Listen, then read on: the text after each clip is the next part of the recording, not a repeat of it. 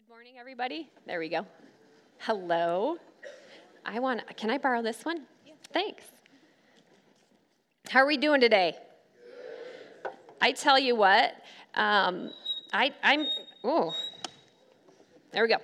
I'm from Michigan. Who's from Michigan? Anybody? Yes. Yes. That's amazing. That's amazing.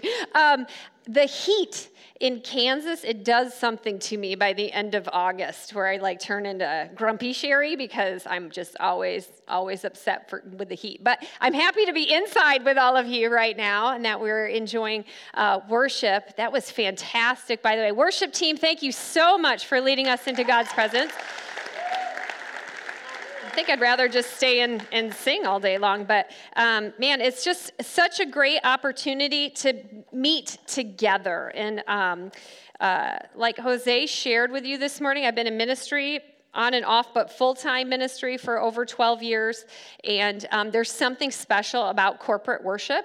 And that's not what I'm talking about this morning, but I just want to quick say uh, the ability to meet together reminds you that life is not about you, it's about God. And so I'm happy that we get to come together in this space this morning and recognize that God is sovereign over all things. And it doesn't matter what junk you're carrying when you come into this space, but when you get together for corporate worship, God will change your your heart. And so I'm really, really thankful that you're here, that you showed up this morning. I'm praying that God will use what I'm going to share um, to impact your life and, uh, and to make it a good day. It's a good day. So, um, when I thought about what I wanted to share with you, there's a lot of um, things that are going on in my own life. And I, I prepared this message a couple weeks ago.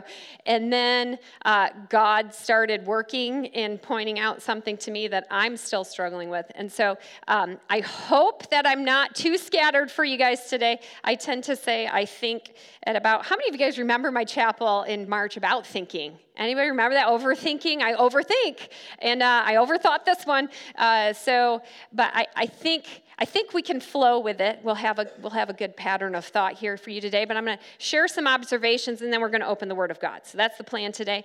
Um, being from Michigan. I lived, and if you're from Michigan, you know you, you use your hand as a map, right? That's like standard Michigan uh, Michiganders use this. I grew up in Grand Rapids, but I lived right here at Silver Lake Sand Dunes for about five years in Christian camp ministry. And I tell you what, any of you guys serve in camp ministry this summer or any of you? Raise your hand if you have done camp. It is the best experience ever. If you guys are looking for a summer job, I would highly recommend finding a camp to serve at. It's people your age, impacting youth, having a good time doing it. It's just fantastic. But I, I had the privilege of working um, at this camp, Grace Adventures, and it was on the Silver Lake sand dunes, which is about 5,000 acres of straight sand. Like, not trees, we're talking like the, and not Kansas sand, okay, people? You guys know what Kansas sand is like? It's like chunks of gravel. Like, you don't want to walk on it barefoot because you're going to probably cut your feet open. How many of you guys are from a state with good sand? California? F- Florida, I don't know, Texas, I don't know if they have good sand. There you go, there we go.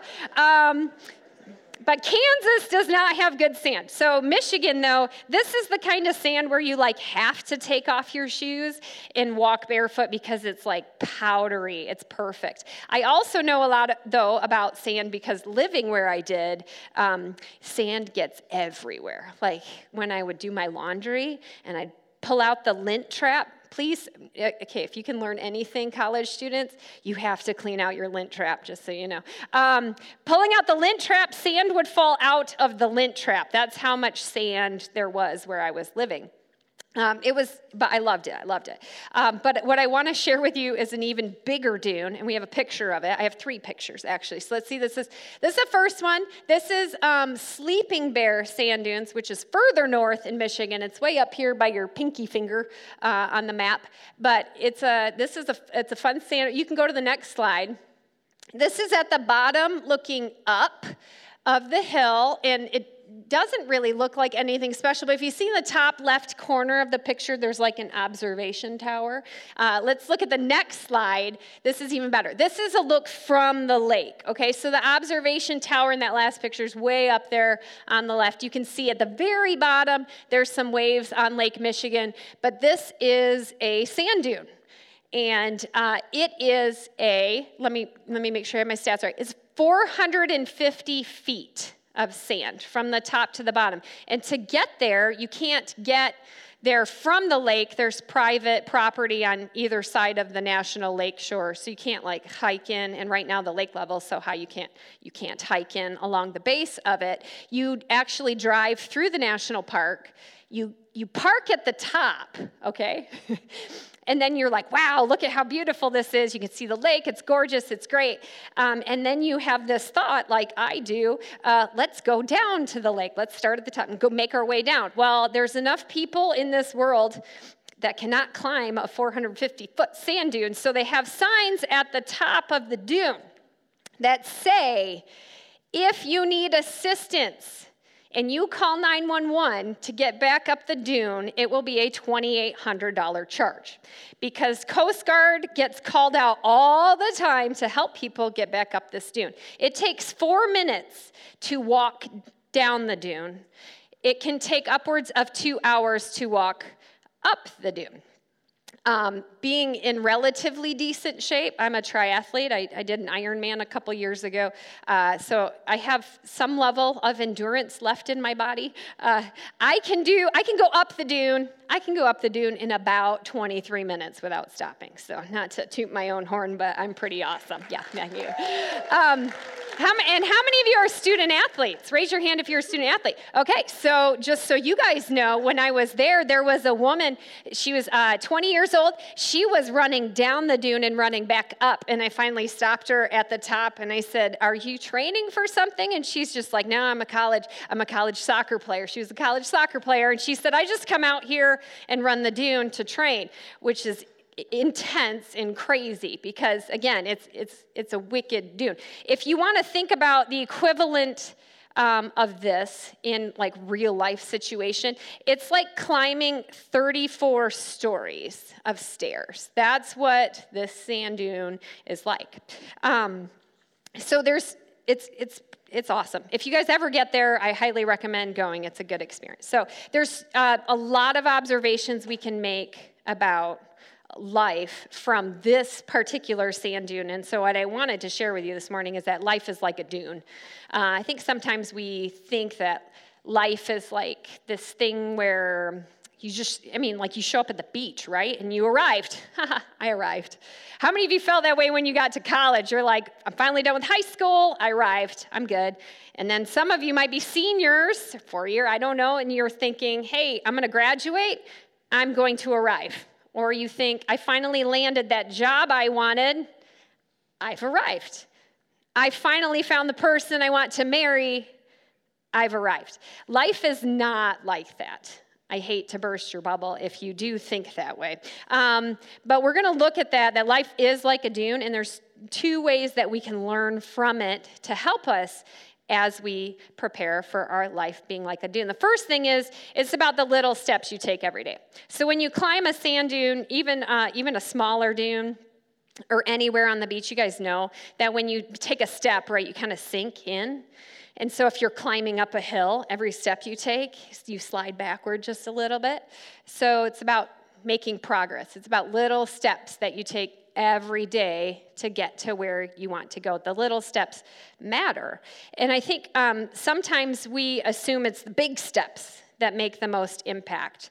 Like, um, using that triathlon experience like i shared i, I did it was a 13 hour race it was a lot of effort but it, the race was nothing. It was the year and a half of training leading up to the race that was everything right? Because you can't show up and do 140 miles one day without being prepared for it. And so it's about um, the little steps that you take on the days you don't want to take them. It's about the little steps you take uh, you know with your classwork like reading your textbook, actually reading it. By the way, oh, one semester in college, I got a 4.0, and it was because I was sick with mono and I was stuck at home and I read my textbooks. So I, I did learn, like, maybe I should read my textbooks um, and do the reading that's required. So that was, that was kind of a fun life lesson. But it's little steps, little steps that matter. For some of you, it might be showing up for practice on time, okay? It might be uh, spending time with family. Some of you probably didn't want to hear that. There's little steps that we have to take to help us navigate life and to get through life. So that's the first thing I want us to think about. The second thing I want us to think about when it comes to uh, sand dunes, and then we're going to open God's word and really look at it. Uh, sand dunes change okay? Um, Silver Lake sand dunes, where I lived, the, the dunes would migrate five feet each year, which um, probably doesn't sound like much, but where we lived, there's. Um, the reason the sand dunes even existed is because of the Chicago fire, because when the Chicago fire hit, they needed a lot of lumber to rebuild the city. And so uh, Charles Mears, kind of the area where I lived, he owned thousands of acres and he just clear cut all of it, cut all the trees down, threw them in Lake Michigan, sent them across the lake so they could rebuild Chicago. Well, so now there's 5,000 acres with no trees, and what happens to loose soil when, when wind's coming across the lake? It just moves, right? So these dunes, um, they're beautiful, pristine, but then behind them is all, the, all these trees. And every year in the spring, after winter, in the spring, we'd go back out and we'd look at the dunes. They'd look totally different, totally different. Uh, trees, a couple of houses got um, filled in by the dunes over the course of 40 years. Where then there's one house that still excavates every spring and tries to save their house from this impending sand dune that's coming its way. Um, which is pretty impressive five feet of shifting. That's, that's kind of impressive. If you've ever been to the sahara desert though it can shift five miles which is kind of crazy if you think about it. Entire cities are buried in the sahara because of how quickly uh, sand can shift and change. And i think sometimes again we just assume that uh, life is easy peasy lemon squeezy and we can just take our little steps and everything's going to be fine. Uh, but we have to recognize that life is about change. Nowhere have we learned, especially in scripture, that life is not that way. God ordained change. He gave us seasons for a reason, and we have to figure out how to how do we navigate change. Um, it's never going to be the same. Some of you are probably already experiencing this. Going to college is definitely a change for you. Living in central Kansas might definitely be a change for you. It was a change for me. That was a huge, huge difference from where I'm from. Um, uh, but in the change is where it's most important for us to recognize what steps we're taking and what direction we're going and how do we navigate this. So, all that being said, I want us to look specifically at Ephesians uh, chapter 5. So, if you brought your Bibles, please take them out. If you have them on a device, you can pull it up. Um, the Word of God is a very powerful thing. I would recommend bringing a Bible with you wherever you go. I leave I leave this one in my uh, purse, and then I always have it accessible. And I'm also one of those people that likes to write in my Bible because I pay more attention to what God's word says when I'm like marking the snot out of it and then writing little notes. So, um, yeah, anyway, uh, Ephesians 5, we're going to look at verses uh, 15 through 17. And uh, Paul is Paul wrote this letter and um, he's writing it obviously to the church in Ephesus, but he says to the people, Look carefully then how you walk, not as unwise, but as wise, making the best use of our time, because the days are evil. Therefore, do not be foolish, but understand what the Lord's will is. Um, I want us to think about four things from this passage, and then also how, how does that relate to life in general. But the first thing Paul says is we have to look carefully how you walk. So, like I said in a sand dune, right? You take a step and you slide back. Take a step and you slide back. The, the whole idea, though, is that we're expected to be walking, right? So, Paul says, look carefully how you walk. That's a forward motion always moving forward. We always have to be taking those steps forward. I, yesterday, I got 26,000 steps in yesterday. I don't know if any of you guys count steps. Yeah, I know, right? Um, it's kind of a big deal. But no, I got 26,000 steps in, and someone laughed at me and they said, But you didn't go anywhere. And she was right, because I stayed in the same building all day long. And I thought, how, how appropriate is that? But when we walk, we're going somewhere. So, how you walk, it's slow and methodical Obviously, you're not walking to win a race. When you walk, it's like an intentional pace when we do that. It's something you do every day. So I want you to think about that walk is like it's that character development. It's making those good choices every day. Uh, choosing to eat breakfast before you go to class, great choice, simple step, easy to do, right? Um, choosing to get enough rest at night, great step not so easy to do, especially for some of you, but something important to do. Um, again, little things matter, they add up. They're steps that you take in a day that move you forward. And so we have to think about that um, when we're looking at our character. So if we're supposed to look carefully how we walk, the second part of that is we're walking. The second part is we have to be wise, not unwise. And I think something in scripture, being wise, is something we neglect because we like magically think there's this gray area in life. Like, okay, well, that decision's wise. This one over here is unwise but maybe I'm just going to hang out here. And it's not really wise, but it's not totally unwise, so I'll call it good. That's not how scripture describes wisdom. You're either wise or you're foolish. There's like no in between. And so, decisions that you make, if you are thinking right, even right now to yourself, like, that's not a terrible decision, but it's not a good one, it's probably a foolish decision. That was a really hard lesson that I had to learn probably through my 30s. I felt like God kept laying it on my heart that these are, if they're not wise decisions, they're foolish decisions. A perfect example of that for me, and I don't know if any of you can relate to this, but I have two speeds, they're on and off. And when I'm off, I'm like crazy idle. Like, let's just burn two hours watching Instagram reels. And then two hours later, I'm like, are you kidding me? I really just wasted two hours of my life watching pandas fall off stuff, which they do fall off everything, and it's funny. But was it worth two hours of my time? Probably not. Um, so, when you think about being wise, that's about making the small things happen and making it count. So, how you talk to somebody when you're grumpy because it's hot out. That's being wise, right? If you choose to respect and honor somebody else. Um, choosing to put in the hard work when you don't want to. That's being wise. There's, there's all these opportunities for us to be wise.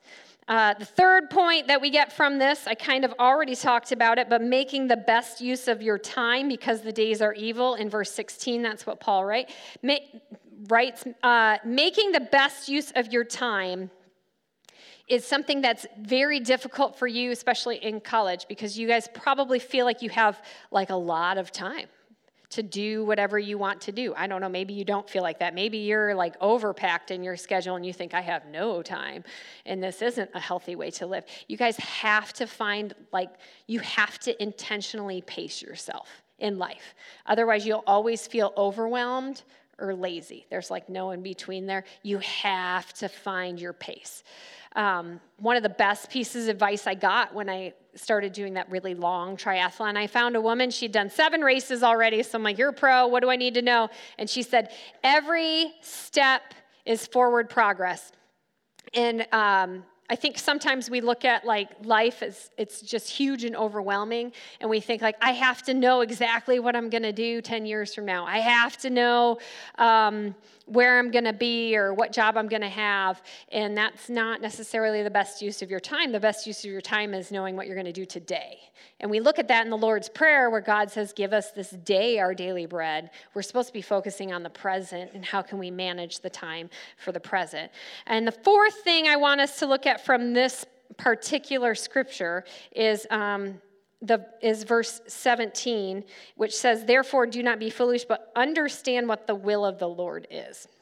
Understanding the will of the Lord. And this is really where I felt like um, God was convicting me this week, because I really wanted us to focus on character development and, the, and um, making good choices as, as college students. The choices you make every day might seem um, unimportant, but they will carry you the right direction in life. Um, the little things will. But really, this is where God said, No, Sherry, you need to focus on this. This is um, what you're learning right now. And so um, the best thing to do is share, share what you know. And this is what I know. Um, God's will is past, present, and future. Sometimes I think this way, I think God's will is past, as in Jesus died on the cross for my sins, and I am so grateful for that. And by the way, if you have not come to that realization yet, I'm sure Jose would love to talk to you. I would love to talk to you about what has happened in history to change your future. Um, we would love to share the story. But um, that's past.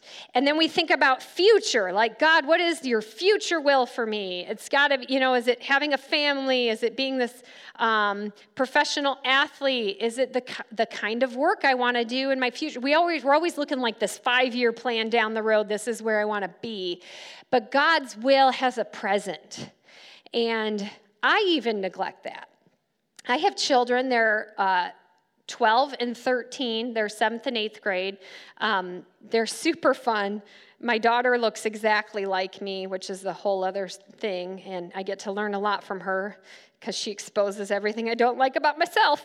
Um, but it's so easy for even in parenting to say, like, I miss I miss when my kids were little or I miss when they would sit on my lap or or I'm looking forward to when they're out of the house, right? So like we have these different dynamics and we forget that God created us for present times and he has a will for what we're doing today. He has a will for you to be in this room right now.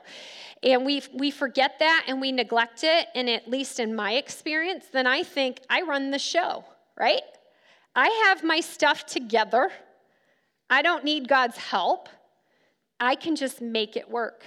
And I catch myself more times than not living this way, which also, obviously, we just talked about is foolish behavior because I think I know better than God does. And maybe none of you have ever said that out loud, but I'm sure that your actions at some point in your life have probably proved that you do think you know better than God. It's not a good place to be, it's not a good way to live. Um, in talking about why God is showing me this right now, I went through a huge change in my life in the last three months. I took a new job, and I didn't even have Jose introduce me this way because I wanted to use it as an illustration. You know what I do for a living now? I'm a custodian, okay? Thank you. But how many people want to say that, like, hi, I'm Sherry, I clean up other people's messes. Like, that's not something you want to advertise. And for some reason, we wrap our identities up in what we do and not who we are in Christ. And to change what I was doing, I was a ministry coordinator at a church. I was leading a, a, lot of people. I was very good at what I was doing. I love, loved my job. I still love my church. I'm still there. Um, but God sent me down this other path and it didn't make sense to me. And I wanted con- to control that. I wanted it to make sense. I wanted to know what my future was. I wanted to know why it happened. And um, it sent me into like this lovely little anxiety battle. I don't know if any of you have ever had that happen before. It's not fun, right? Um, you feel out of control, you feel overwhelmed, and that's kind of where I've been the last three months. And God is constantly, constantly reminding me that He ordained change in my life. And there's a reason that He moved me to where I'm at. And I can seek His will out no matter where I'm at. If it's cleaning a toilet at my kid's school, that is God's will for my life to do it with excellence, to serve people, to have a good attitude while I'm doing it, and to make connections when I have opportunities. And um, even this morning, I went to work before I came here. Even this morning, I was at school, and a parent came through the doors, and she said, I need to talk to you. And she was in tears, and she said to me, um, she has three daughters at my kid's school, and her middle aged daughter, eighth grade. She said, uh, my daughter is hard to reach. Um, it's, there's been very little impact, external impact on her lately. And she said, but she came home last week from school. I get to help out with some junior high sports. She said she, uh, she came home from school and she was just filled because of the conversation you had with her last week. And she said, I'm so thankful you're in my daughter's life. And so if I'm sitting here and I'm trying to control what God's trying to change, I miss his will in the everyday. It's, it's so easy to just want to hang on to life like this, right? Close your fist around and control it. Because now I know what my future is. Now I know that I've arrived. Now I know that I'm using my gifts the way I'm, I want to. And God's saying, No, Sherry, let it go. I move things. I shift things, right? Isaiah 43 19 says, when God says, See, I have created a new thing. And so often we're trying to control past, present, future, we don't even get to see it. And so I want us to slow down this year. Your theme this year is as you go, right? Is that right? Okay. As you go, that is a daily activity. That is not something that happens when you finish this semester or this calendar year or four years. That's something you do today. That's an attitude you carry with you. That's the choice you make when you're in a hard situation. That's your character being exposed. God loves you and He has something for you today. And it's our joy to find out what that is. And it's a blessing when we live inside that. And so, uh, as we go today out of this room, I want us to think what's one step you can take to make sure that you're understanding God's will? What's those, those, baby steps climbing that sand dune? What are those steps that you're going to take to make an impact today, this morning, this afternoon, this evening?